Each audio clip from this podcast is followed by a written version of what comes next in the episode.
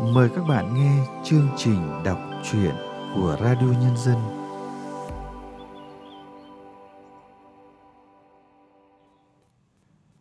Các bạn thân mến, trong chương trình đọc truyện hôm nay, Radio Nhân dân xin gửi tới các bạn truyện ngắn Yêu thương của mùa của nhà văn Lê Thị Kim Sơn. Mời các bạn thưởng thức qua giọng đọc Ánh Nguyệt.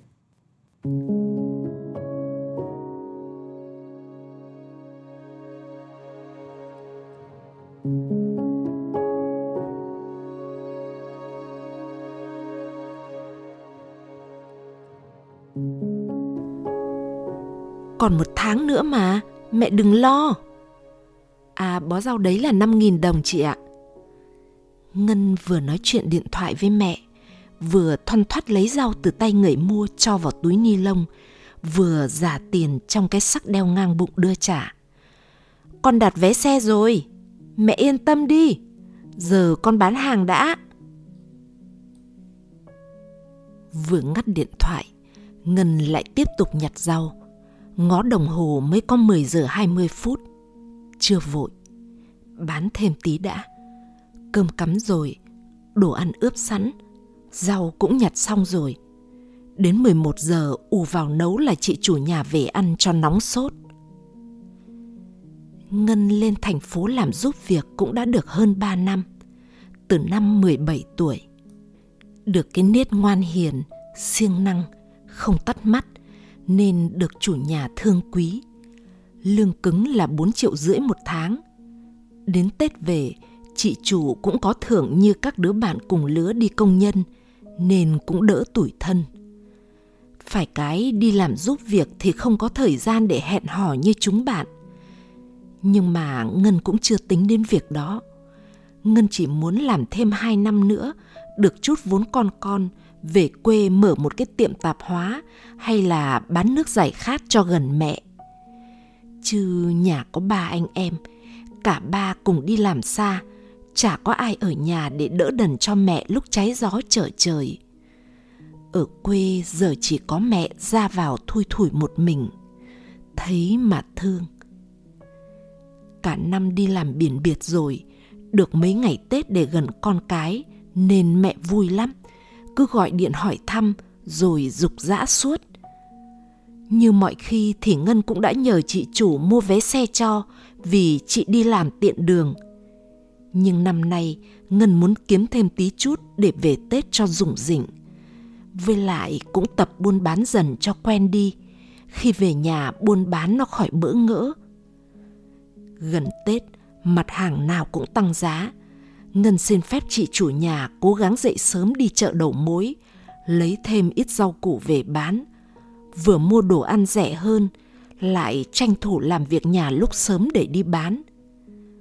ấy là do nhà chị chủ ngay cạnh chợ, kéo cửa ra là đặt mẹt hàng, bán gì cũng được, chả phải lo ai nói gì. Đám buồn thúng bán bưng tranh nhau chút vỉa hè của các nhà lân cận vì tiện cho người mua chứ gần Tết chen chân vào chợ người ta lười. Ngân chỉ cần chịu khó dọn nhà vào lúc giữa trưa, còn nấu nướng thì đơn giản, chỉ cần chạy u vào trong, bắt bếp, nhoáng tí là xong.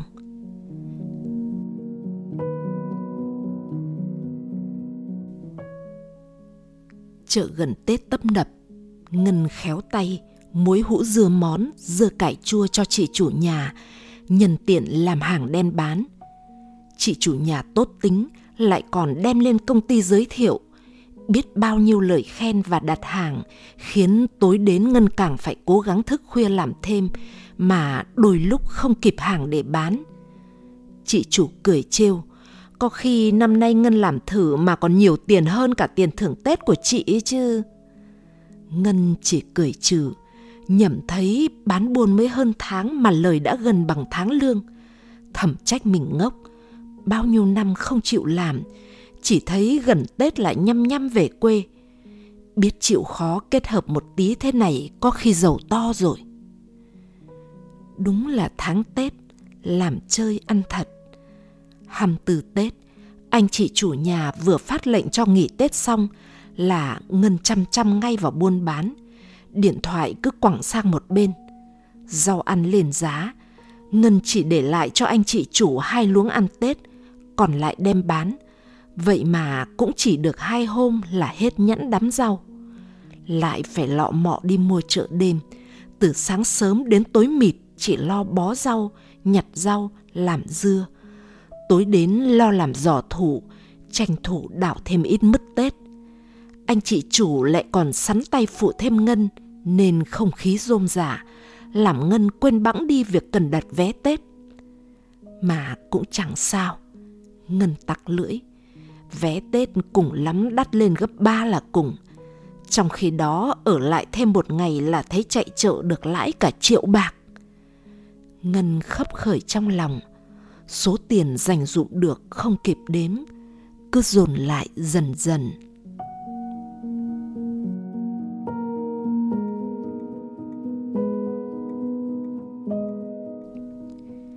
Đêm đặt lưng xuống là ngủ, ngày thì tất bật đến khuya. Quay qua quay lại đã hăm bảy Tết. Lá rong, lá chuối, lạt tre bày bán đầy cả ra. Vài gốc mai rừng cũng lác đác lọt vào chợ. Ngần ngẩn người ra, sở điện thoại, định gọi về nhà cho mẹ. Bần thần không biết thằng Hiếu có kịp về nhặt lá mai cho mẹ chưa. Cây mai của nhà già và to quá, phải nhặt lâu lắm. Mọi khi ba chị em cứ rung răng cả một ngày không xong, phải nhờ thêm mấy đứa nhóc hàng xóm sang nhặt giúp. Năm nay mấy chị em tính quét vôi lại nhà nữa. Thống nhất chọn màu xanh trời nhạt cho sáng sủa, tươi tắn và cũng mát mẻ nữa. Hẹn nhau là hăm bảy âm, mấy chị em cùng về cho mẹ bất ngờ. Vậy mà quay qua quay lại, nay đã tới ngày. Ngân băn khoăn một chút. Sao không thấy ai gọi điện? Rồi lại chắc mẩm. Không gọi điện là không sao. Vì mấy hôm trước mẹ lại điện nhắc. Ngân đang lúc mồm năm miệng bảy trả lời khách. Nên có gắt gỏng mẹ vài tiếng. Hay mẹ giận nhỉ? Thôi, để tí rỗi rồi gọi cho mẹ. Này Ngân, Tết này em ở lại trong nhà cho bác Nhâm nhé nhà bác ấy đi du lịch. Chị Hiền chủ nhà nói trong lúc Ngân đang loay hoay gói cái giỏ thủ. Món này Ngân được chồng chị Hiền khen, bảo làm thêm cho anh đem giới thiệu cho người quen mua hộ. Gần Tết, người người chuộng hàng sạch, tự tay làm cho bảo đảm, nên món gì Ngân làm ra cũng cháy hàng. Ngân đang tủm tỉm vì món giỏ thủ này lời hơn hẳn rau dưa muối, mua thịt thủ ở chợ đêm có 40.000 đồng một cân, làm thành giò thủ thì 90.000 đồng một cân. Lời gấp đôi. ấy vậy mà anh chị còn nói, Ngân, gần Tết bán lên hẳn 100 hay trăm hai cũng chả sao. Ờ, không được đâu chị. Tết em phải về quê. Cả năm có được dịp này cả nhà sum vầy mà chị. Chị biết, nhưng năm nay cả anh chị của em cũng về mà. Em sang trong nhà bác ấy ba ngày thôi. Bác ấy trả thoáng lắm, mỗi ngày một triệu cơ. Nhưng... Nhưng nhị gì, mẹ em đang còn trẻ, em làm sấp mặt cả ngày liệu có được một triệu không? Đằng này em chỉ trông giúp bác ba ngày Tết, đến mùng ba thì xe cộ ra vào cũng nhiều rồi. Bác ấy là thủ trưởng của anh, nên chị cũng chả dám chối. Với lại giờ chả dám nhờ người lạ, chỉ tin mỗi em thôi. Em thật thà lại cẩn thận mà.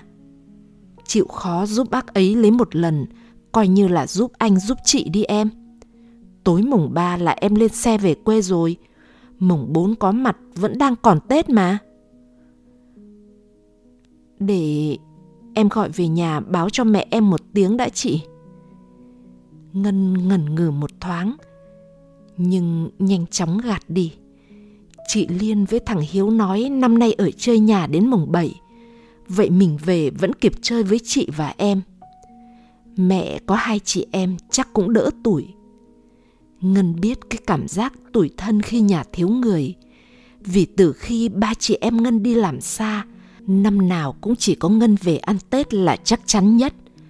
Còn lại, năm thì chị Liên, năm thì thằng Hiếu thay phiên nhau về Năm nay thì thiếu ngân một chút nhưng chắc cũng chả sao.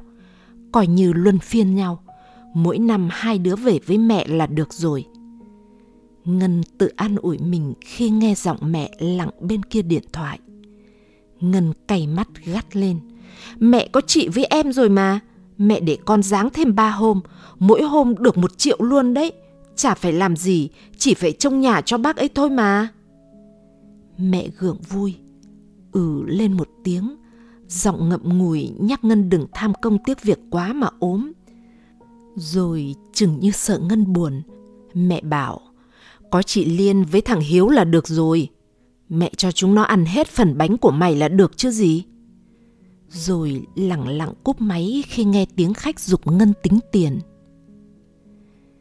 Cái điện thoại vứt qua một bên. Ngân quay cuồng buôn bán, không ngó ngàng được dở giấc hay xem ai gọi nữa. Thời gian là xa xỉ trong mấy ngày cận Tết mà. Đến khi sở lại điện thoại đã chưa hăm chín Tết rồi. Ngân nhìn thấy gần hai chục cuộc gọi nhỡ của chị Liên và Hiếu. Mở tin nhắn ra, thấy chị Liên nhắn. Mày thu xếp rồi về nhá. Năm nay chị theo anh tính về ra mắt bên đó, đến mùng ba mới về được. Thằng Hiếu cũng nhắn. Em bận tăng ca, lương gấp ba bình thường, hai chị chịu khó thu xếp về với mẹ. Qua Tết em nghỉ bù nha.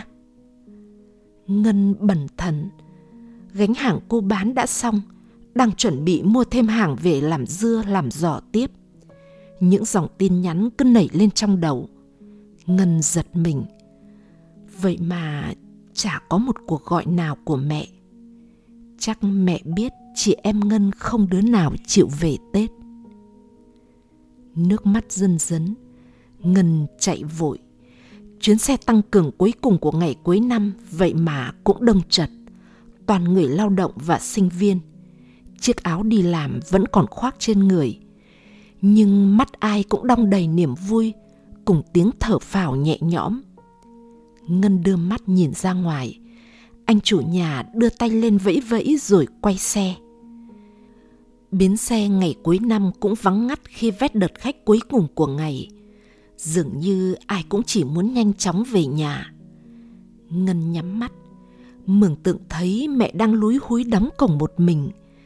Căn nhà sạch sẽ nhưng vắng tanh tiếng cười.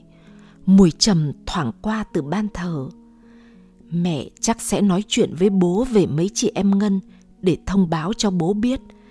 Năm nào mẹ cũng khóc nhưng có mấy chị em ở nhà mẹ sẽ chỉ khóc chút thôi rồi lại te tái chạy đi giục mấy chị em ngân lo làm đồ cúng giao thừa Ngân nhắm mắt nhớ lại. May mà con bác nhầm về. Bác ấy hủy cả chuyến du lịch gần bảy chục triệu mà chả tiếc tí ti gì. Nhìn cảnh bác nhâm cuống quýt ôm anh con trai mà vừa khóc, vừa cười, vừa mắng yêu loạn cả lên. Vì ba năm rồi anh ở nước ngoài không chịu về. Ngân lặng người. Bác nhâm nhớ con, định âm thầm đi du lịch rồi ghé thăm con – không ngờ năm nay con bác đổi ý mà về nhà ăn Tết. Và Ngân cũng chỉ chờ có thế. Cô vội quay lên gác, cầm ngay cái túi sách nhờ anh chủ nhà chở ra bến xe để về với mẹ. Tết mà, Ngân sẽ không bao giờ đổi lại việc sum họp bằng những ngày mải mốt kiếm tiền nữa. Nghĩ đến dáng mẹ một mình bên bàn thờ suốt ba ngày Tết. Ngân tự nhủ, chắc mình sẽ về nhà với mẹ luôn thôi